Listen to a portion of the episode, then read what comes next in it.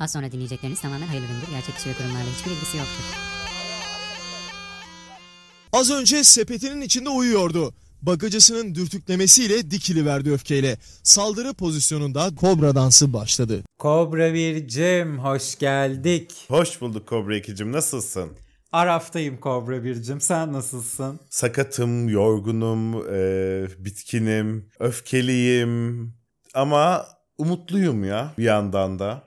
Yani biz biliyorsun kobralar olarak saldırı pozisyonunu pek bırakmıyoruz. Asla. O yüzden doğrusunu istersen tam olarak saldırı pozisyonundayım. Tam olarak da saldırı pozisyonundayız gerçekten. Araftayız. Seçim ikinci tura kaldı. Herhalde en çok beklenen bölümümüz de bu şu ana kadar yaptıklarımız arasında. Çünkü biz bir önceki bölüm ne gazlar ne Of, gazlar, of, of, of, of. gömlekler yakılmış stüdyomuzda adeta. Ama işte gel gör ki e, dur dendi.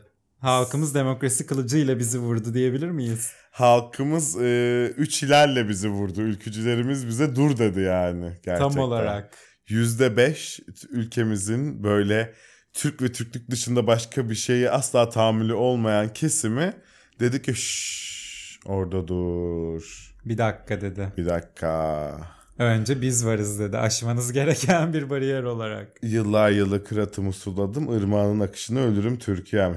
Dur bakalım dediler adeta. Durduk. Durduk. Durduk 14 gün daha beklemek mecburiyetinde kaldık gerçekten. Ee, dayanamadık. Mikrofon başına oturduk tabii ki. Söz verdiğimiz gibi değerlendireceğiz, konuşacağız üstüne demiştik. Sosyal medya hesaplarımızı hatırlatalım. Aradan çıksın. Twitter'ımız CobraPod, Instagram'ımız Cobra Cobra Podcast. En önemlisi bize destek olabileceğiniz Kreasus hesabımız Cobra Cobra Podcast. Yeni bir destekçimiz geldi. Ee, sıfırlandığını duyunca kasamızın herkesin yardımları çok önemli bizim için diyelim ve haydi bakalım seçim kritiğine. Haydi.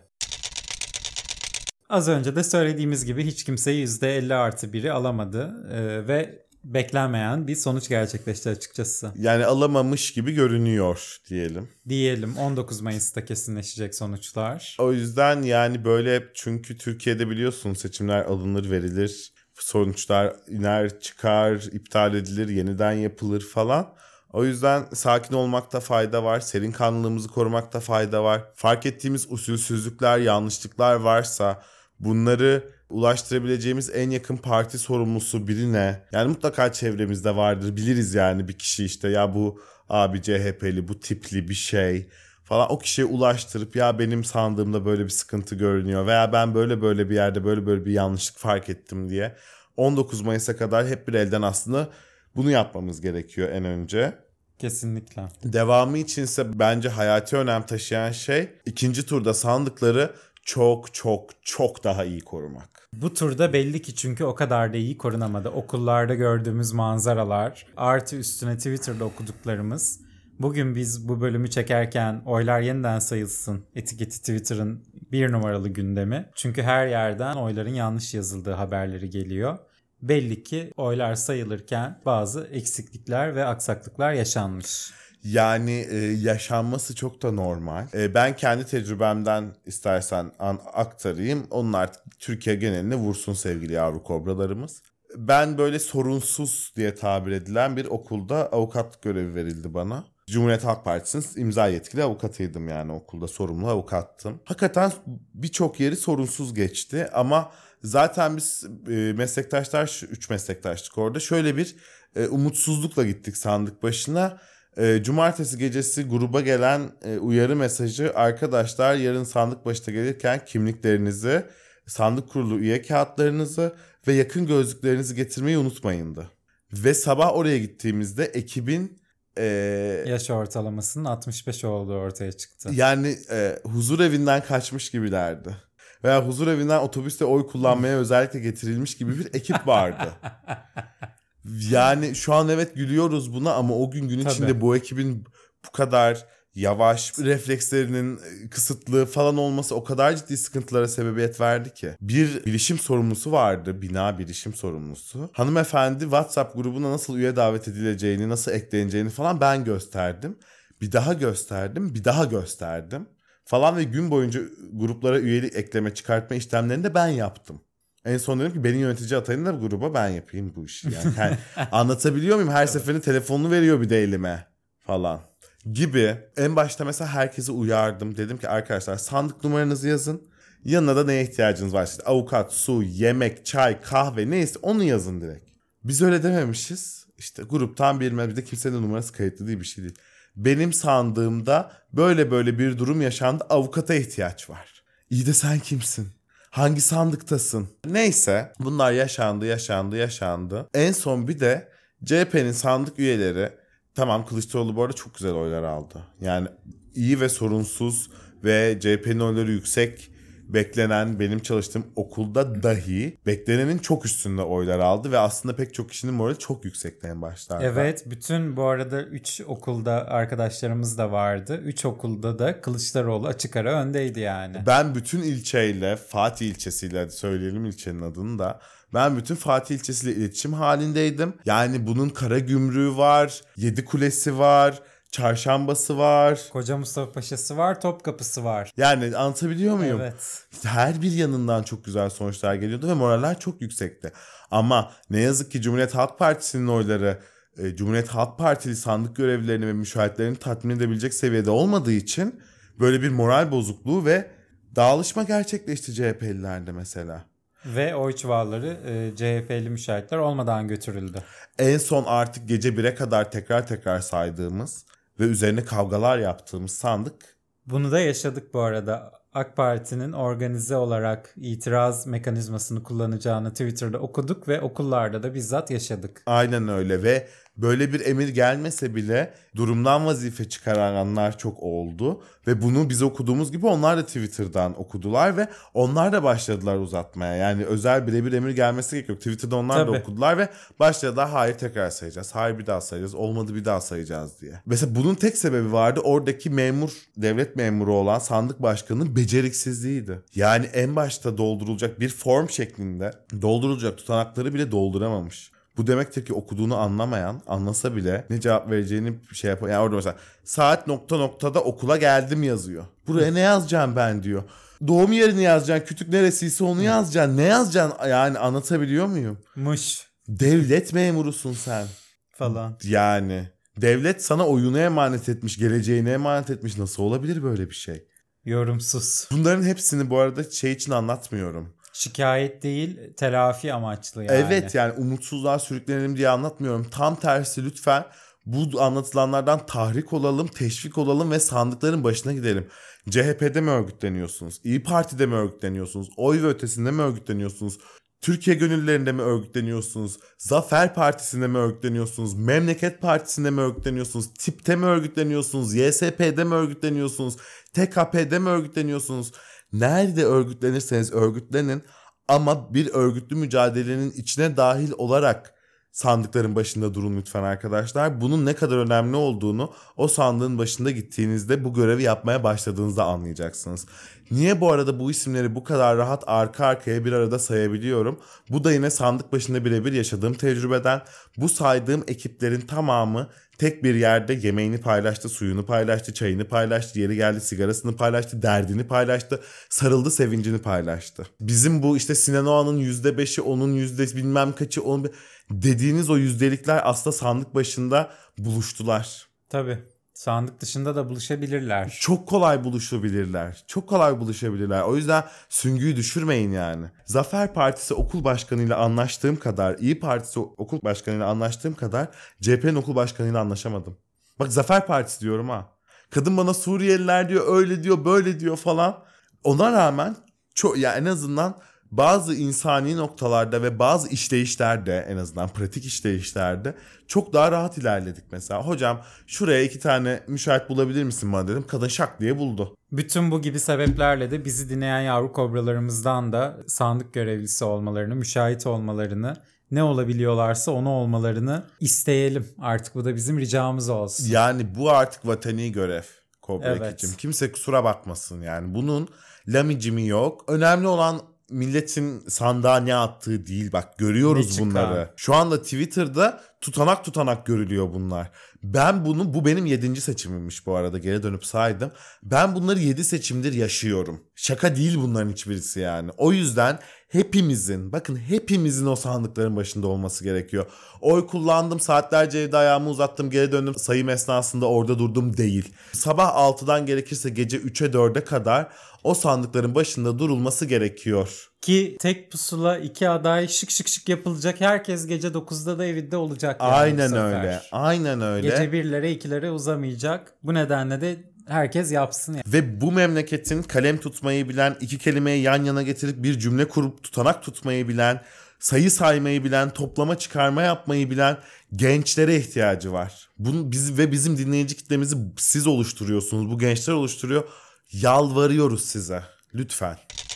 Hadi e, sayı saymayı, matematik yapmayı bilmeyenlere gidelim, Gidelim. istersen. Hadi gidelim. Seçim ekranı çok tatsızdı bu yıl açıkçası. Ben hiçbir yayından keyif alamadım. Oylar çok yavaş ve çok erken açıklandığı için ve o değişim hızlı gerçekleşmediği için çok boş muhabbet yapıldı arada. Hiç kayda değer hiçbir şey hiçbir kanalda yoktu. Ama tabii en kayda değeri her zaman olduğu gibi Ahmet Hakan'ımızın Tarafsız Bölge ismiyle de çok müsemma biliyorsun gerçekten. Her bölüm mutlaka bahsettiğimiz isimlerden biri konuktu Ahmet Hakan'a. Abdülkadir Selvi. Voltran'dı biliyorsun orası o program. Ee, kendisi İkinci turda %50 artı bir şart yok. En fazla oyu alan aday kazanacak. buyurdu. Ahmet Hakan da şoka girdi. Öyle mi ya? He. Öyleyse bak bunu bilmek iyi oldu falan dedi. Arkadan az buçuk da olsa matematik bilen birisi Hakan Bayrakçıoğlu'ya müdahale etti. Dedi ki iki aday olduğu için hani Zaten biri %51 alacak yani. Yani en- Mecburen. en fazla oyu alan yarıdan fazlasını almış. Oyu olacak zaten natürlih yani hani. Ve duymadılar uzun süre Can Iraş adam anlatmaya çalıştı ama Ahmet Bey asla ikna olamadı. Abdülkadir Bey de öyle. Yani yüzü ikiye bölüp falan yapamadılar yani. İki, ikiye bölme işlemini yapamadılar orada iki tane gazeteci. Gazeteci çok da seviyorlar hatırlatmaya gazeteci olduklarını biliyorsun.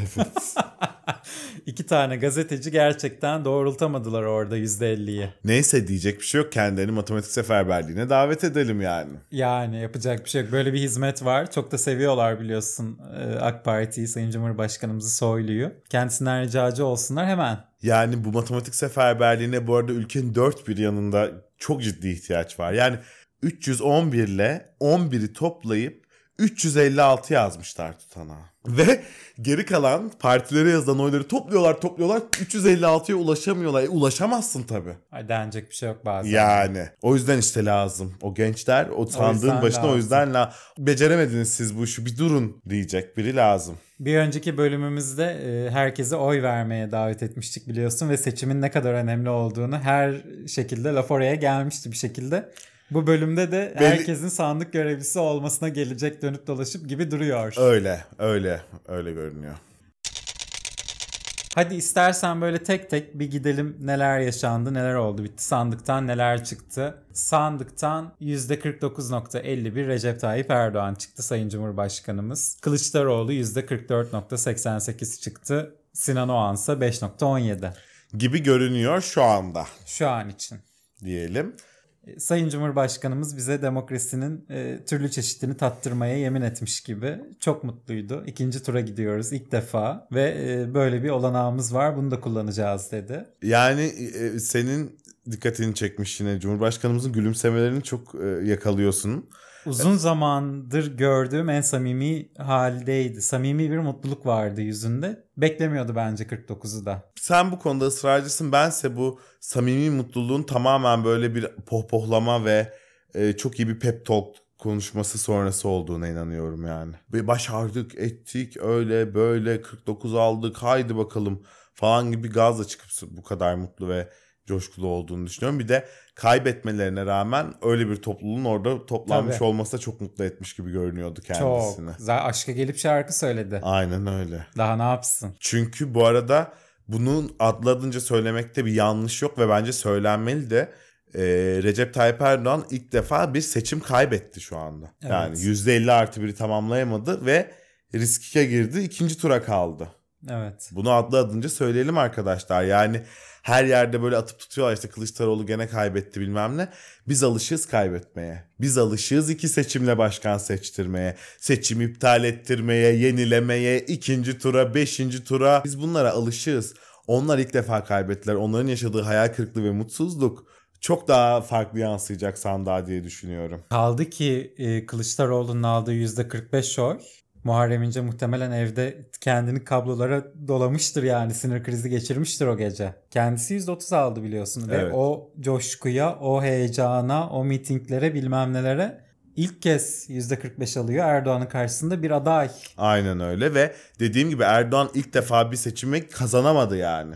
Girdi ve kazanamadı. İkinci tura kaldı. O yüzden o tarafta müthiş bir moral bozukluğu var. Yine birebir yaşadığım olaydan örnek vereyim. Bir tane oy AK Partili avukat artık yani böyle suyunu çıkardı diyeyim. Dayanamadım döndüm dedim ki ya sevgili meslektaşım gerçekten kaybetmenin hıncını bir oydan mı çıkartıyorsunuz ve bunu yapmak için mesleğimizi ayaklar altına mı alacağız burada dedim. Ağlamaya başladı öfkesinden. Ve o arada Erdoğan'ın oyunu %57 açıklamıştı Anadolu Ajansı. %57 olduğu konuşuluyordu Erdoğan'ın oyu.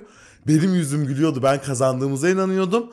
Karşı tarafın avukatı kaybettiğine inanıyordu ve ağladı karşımda. Koskoca adam yani. Böyle bir psikolojiyle girdiler seçime ve çok daha kötüsüyle girecekler. Lütfen umudumuzu, gülümsememizi, heyecanımızı kaybetmeyelim. Ama kaybettik tabii bir yani seçim sonrası günü e, ben kendime gelemedim açıkçası ve bunu da konuşmaktan, bunu da yaşamaktan, bunu da söylemekten, paylaşmaktan alıkoymamalıyız kendimizi diye düşünüyorum. Ama toparlanıp ayağa kalkıp ikinci tur için umudumuzu diri tutmalıyız. Ama üzüldük mü? Üzüldük tabii ki E yani. tabii yani yani. Sonuçta biz de bir %53-54 bekliyorduk, Bekliyorduk dedemden yani, yani. Ve bence bütün Türkiye'de bekliyordu. Evet. O psikolojiyle gidildi sandıklara. Ondan bu kadar şaşırıldı zaten yani. Bence işte Sayın Cumhurbaşkanımız da bunu bekliyordu. Doğru olabilirsin. Ya AK Parti'nin tabanını bekliyordu bir kere o çok belliydi. Bekliyordu. de. Yani o böyle çünkü İmamoğlu'nun ikinci seçimlerinde de öyleydi. O, O böyle sabahtan daha o sandık kurulunun yüzündeki ifade o böyle falan belli ol belli Tabii. ediyor kendini yani. CHP'nin sandık kurulu üyeleri veya diğer partilerin sandık kurulu üyelerin yüzleri gülerken kikir kikirken sabahı AK Parti ve MHP'ninkiler beş karış suratla geldiler yani. O yüzden Sayın Cumhurbaşkanımızınkini de ikinci tura kaldı seçilebilirim mutluluğu olarak yorumladım ben. O 49'u.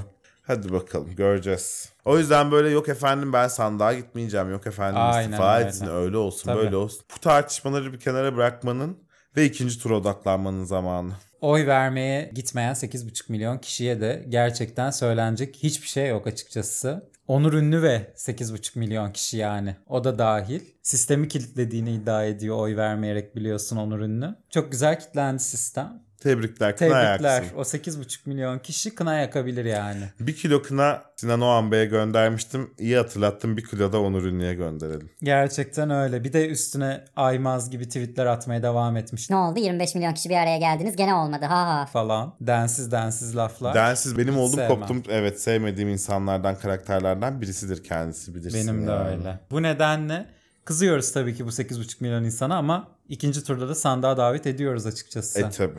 Zorundasınız. Yani bizi Sinan Oğan'ın 5 %5'ine mecbur bırakmayın yani. Lütfen. Lütfen. Lütfen. İnce %0.44 oy aldı ve e, oyları geçersiz sayılsaydı Sayın Cumhurbaşkanımız ilk turda kazanıyordu biliyorsun. Oyları geçersiz sayılmadığı için 0.44 ile oturdu. Partide 0.92 almış nazar boncuğuyla. Her evden bir oy çıkmamış. Her mahalleden bir oy bile çıkmamış gibi, gibi görünüyor. gözüküyor. Sayın Kemal Kılıçdaroğlu Tunceli'de %80 oranında oy aldı. Erdoğan sayı Bayburt'ta en yüksek oyunu aldı. %78.86. Bayburt bu konuda birinciliği hiçbir zaman elden bırakmıyor. Bırakmıyor. Harika bir yer olsa gerek Bayburt'umuz değil mi? Evet. O an milletvekili seçildi Iğdır'dan %11.94'te en yüksek oyunu aldı. İnce ise Bartın'dan 0.97 almış. Bartınlı gençlerin kafası karışmış diyebilir miyiz? Bartınlı gençler dershaneye çok gitmişler. Diyebiliriz.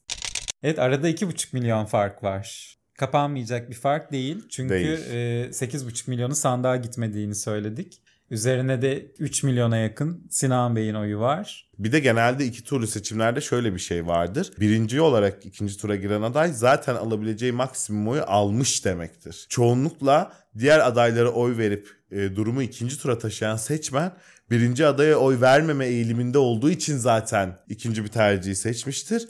İkinci turda genelde az oy alan adaya oy verir ve az oyla ikinci tura giden adaylar seçilir genelde. Bu Ki- tarz iki turlu seçimlerde böyle oluyor sonuçlar çoğunlukla. Ki geçen yıl Macaristan seçimlerinde de birebir aynısına şahit olduk. Muhalefetin adayı geriden gelmesine rağmen ikinci turu kazandı. Bir önceki e, Fransa seçimlerinde de benzer durumlar yaşandı. O yüzden böyle ümitsizliğe kapılmak bilmem ne falan hiç gerek yok. Öyle Hiç, şeylere hiç, hiç. zaten dediğimiz gibi yani birinci olan aday alabileceği maksimum oyu al- almış ve doyum noktasına gelmiş demektir. Yani Erdoğan'ın alabileceği değil kaybedebileceği oy- oylar var.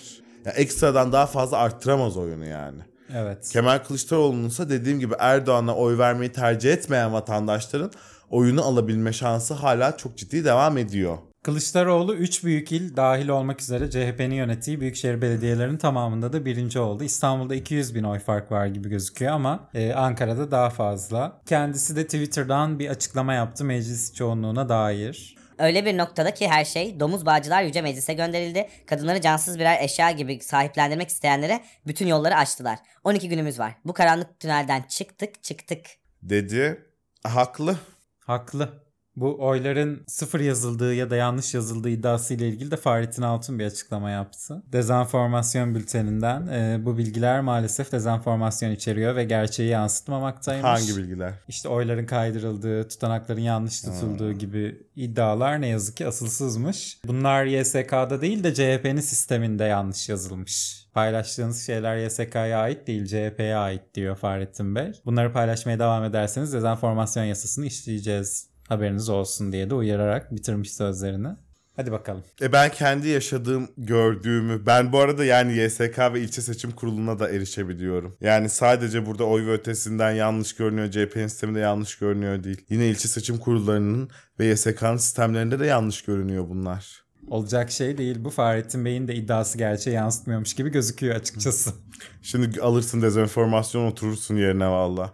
Oy da kullanamazsın bir de görürsün gününü. Ama bak Sayın Cumhurbaşkanımız balkona ilk önce onu çıkardı biliyorsun. Çünkü bu %49'un da mimarı kendisidir her türlü. Her türlü. Sayın Cumhurbaşkanımız kadar Fahrettin Bey'in de adım adım ilmek ilmek başarıda payı büyük.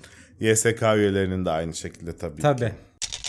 Tabii seçim sonuçları e, milliyetçi bir dip dalganın oluştuğu şeklinde yorumlanmıştı. Biliyorsun Kobra Biricim Hakkari'de MHP birinci parti çıkıyordu neredeyse. Neredeyse gerçekten öyle. Hakkari'de neredeyse e, Devlet Bahçeli çıkıyordu sandıktan. E, çıkamadı. Çıkamadı, şey yapamadı, tırmanamadı sandığa. E, Şimdi Fahrettin Bey'in dezenformasyon dediği belgelerle birlikte tekrar tekrar işleniyor. Yeşil Sol Parti vekillerini geri almaya başladı Doğu bölgelerinde. Enteresan yani bu milliyetçi dip dalga. Tabii e, Yeşil Sol Parti de milliyetçi bir parti bakıldığında. Yani. E, söylenebilir bir milliyetçiliğin yükseldiği. Yani İyi Parti 10, MHP hadi 10 olmasa da 6, 7'dir, 5'tir. Hadi YSP ile toplam 18 yani hepsi 19. Ya, İyi Parti var 20, 29, 30. 30. Yükselişte yani var demek ki. Sinan Oğan %5 aldı ya. Resmen milliyetçileri seçimin anahtarıymış gibi göstermeye çalışıyorlar yani. Halbuki yani Sinan Oğan oyu %5 iken YSP'nin oyu hala %10, %11 yani bu gerçekliği de göz ardı etmemek gerekiyor diye düşünüyorum.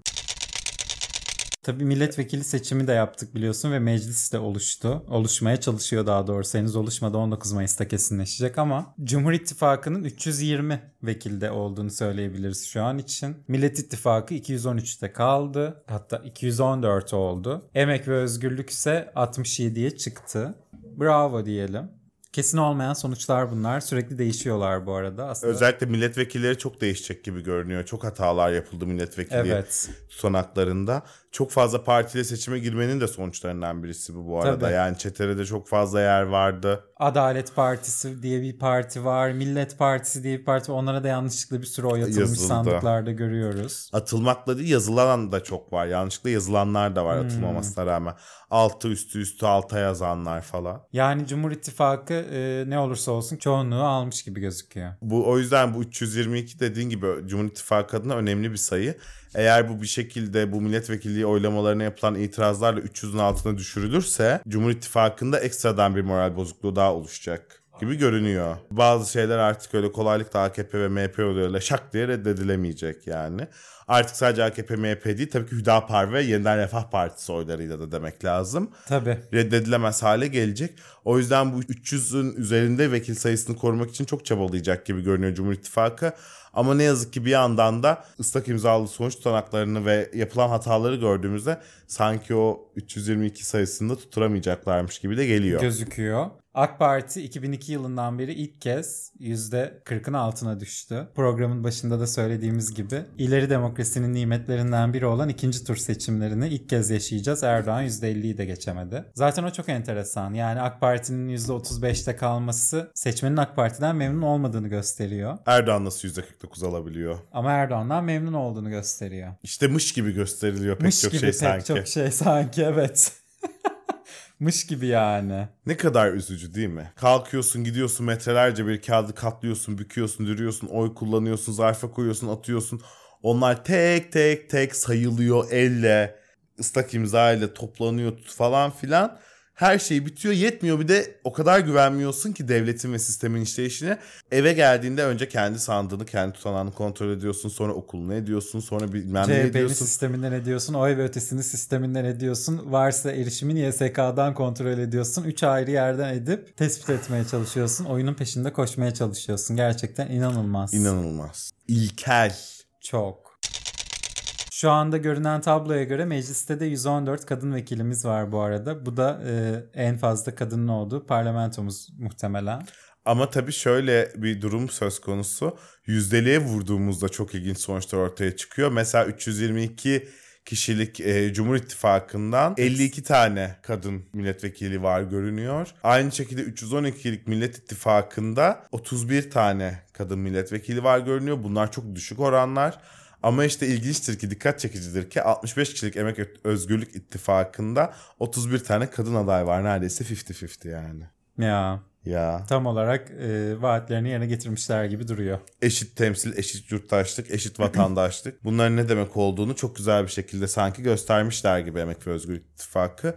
Bu yüzden de kendilerini tebrik etmeyi e, eksik bırakmayalım. Kesinlikle. 21 yıl sonra Diyarbakır'da CHP bir vekil çıkarmayı başardı. Sezgin Tanrıkulu e, mecliste. Rize'den de 1980'den bu yana ilk kez vekil çıkarttı CHP. Bunlar çok bu arada önemli detaylar. Tabii Kars 21 yıl sonra ilk kez vekil çıkan yerlerden. Sarıgül Erzincan'dan seçildi. Evet kendisi adına nedense bir hep sevindik, Sevindik yani. yani, evet. Sarıgül eğlenceli bir karakter. Mecliste Evet. olması okey yani. Ve bir de çok çalıştı. Gerçekten nasıl yürütülmesi gerektiğini de herkese gösterdi diye düşünüyorum. Hala şu an ikinci tur için çalışmaya pazartesiden başlamış yani kendisi. Bravo demek lazım. E, Melik Gökçe'nin oğlu Osman Gökçek tabii ki. Mehmet Ali Çelebi, Şebnem Bursalı, Hulki Cevizoğlu yine seçildiler milletvekili olarak. Ve yine 16 bakan hepsi Full kadro. full kadro vekili oldular. Mersin ona göre versin demiştik. Mersin Vermiş. vermiş. Mersin vermiş. Gerçekten vermiş. Ey canım her yer ver. Birinci sıraya Tabii. koydular. Tabii gidecekler Tabii yani. Ne verecekler bekliyordun yani. Vermeseler bile giderdi onlar birinci sıradan.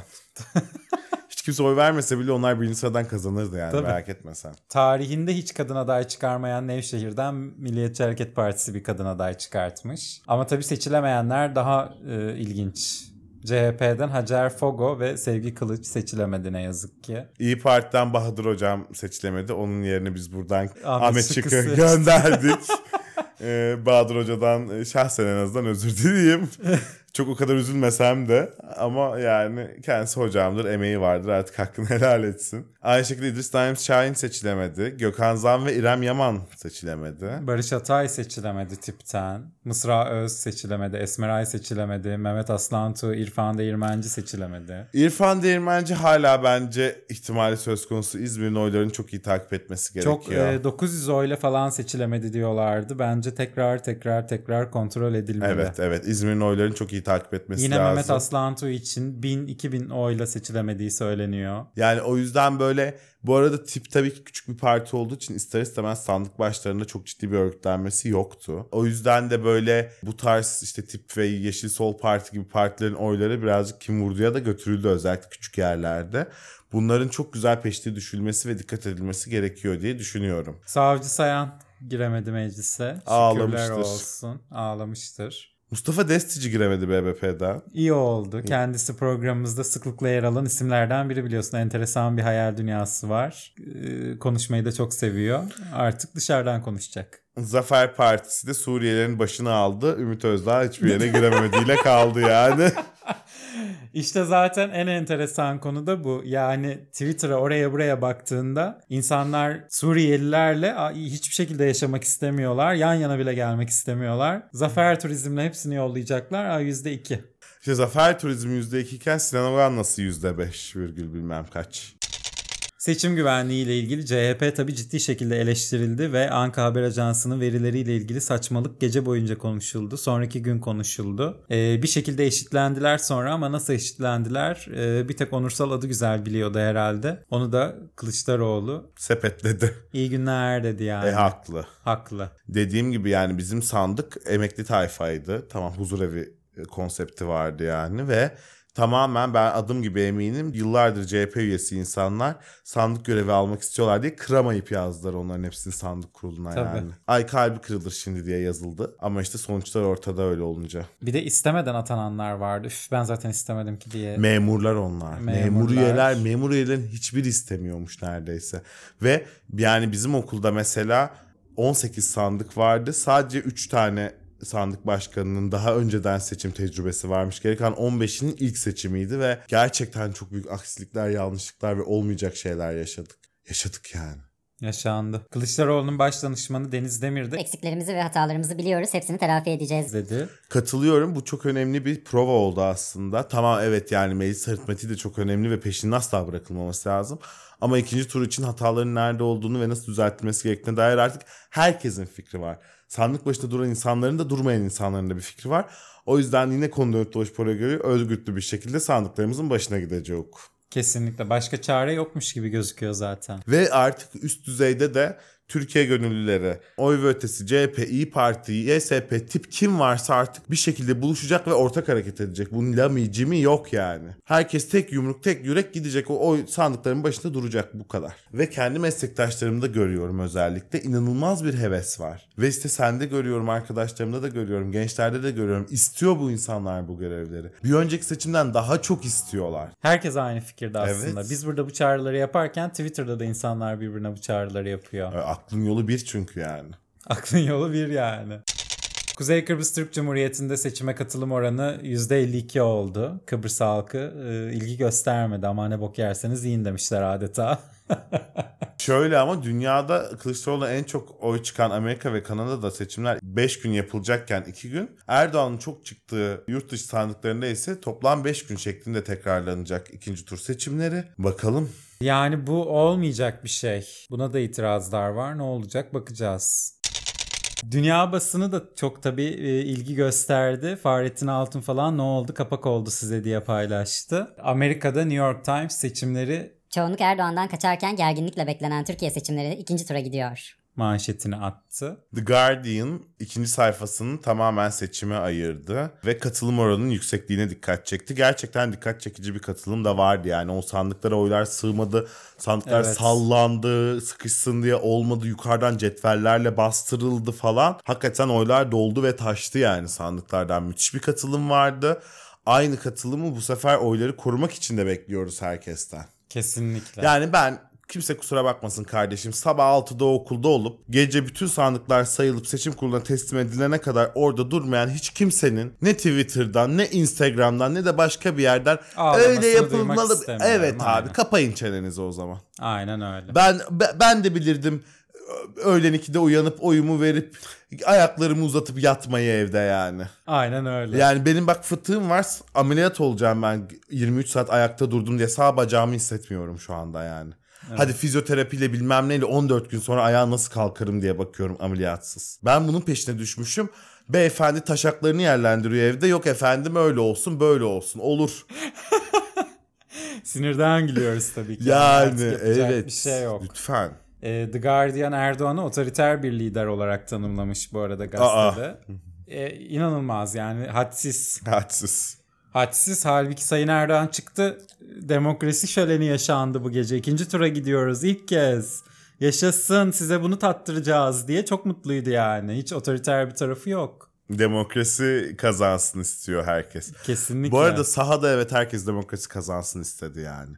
Hiç kimse böyle ekstra özellikle bir ka- yani o işte sis- sistemi yavaşlatmaya çalışıyorlar. Dedikoduları dönene kadar hiç kimse özellikle bir mıcırık çıkarmadı yani. Herkes olabildiğince uyumlu çalışmaya, hızlı sonuç almaya falan odaklıydı. Bu, bu gerçekten iyi bir şey, hoş bir şey. Aynı pozitif ve uzlaşmacı havanın önümüzdeki seçimde de yaşanmasını, ikinci turda da yaşanmasını diliyorum ben bir yandan da. Biden'dan bir açıklama var seçimin ikinci tura kalmasına dair. Biliyorsun Sayın Cumhurbaşkanımız çok kırılmıştı Kemal Kılıçdaroğlu'nu tuttuğunu söylediği için Biden. Ee, bizim kendisiyle dostluğumuz da var nasıl böyle bir şeyi söyler diye 29 kanalda birden yayınlanan canlı yayınında sitemlerini dile getirdi. Bu sefer Biden Umarım kim kazanırsa kazanır. Dünyanın o kısmında bu olmasa bile yeterince sorun var zaten. gibi bir dede yorumu yapmış Ne konuya. haliniz varsa görün Görün zaten abi. yeterince sorun var. İster Erdoğan kazansın ister Kılıçdaroğlu bana ne demiş Kavga yani. etmeyin de yeter demiş yani. Kim kazanırsa kazansın demiş. Gerçekten öyle. Bir de şimdi tabii kendi seçimi geliyor Biden'ın. Kendisi de gidici biliyorsun. Nereye? Artık nereye gidecek Biden Bey bilmiyoruz ama kendisi de gidici gibi gözüküyor. Bahçeli ile aynı yere gibi. onların onların son durak belli artık. Bu last, next station, last station yani. Onların terminal station, interchange station to heaven or hell yani. Onu artık biz bilemeyiz. Onu artık Allah bilir. Allah'tan da emirleri Sayın Cumhurbaşkanımız alıyor. O da bilebilir. o da bile bir şahsen alan o biliyorsun emirleri. Hadi artık toparlayalım.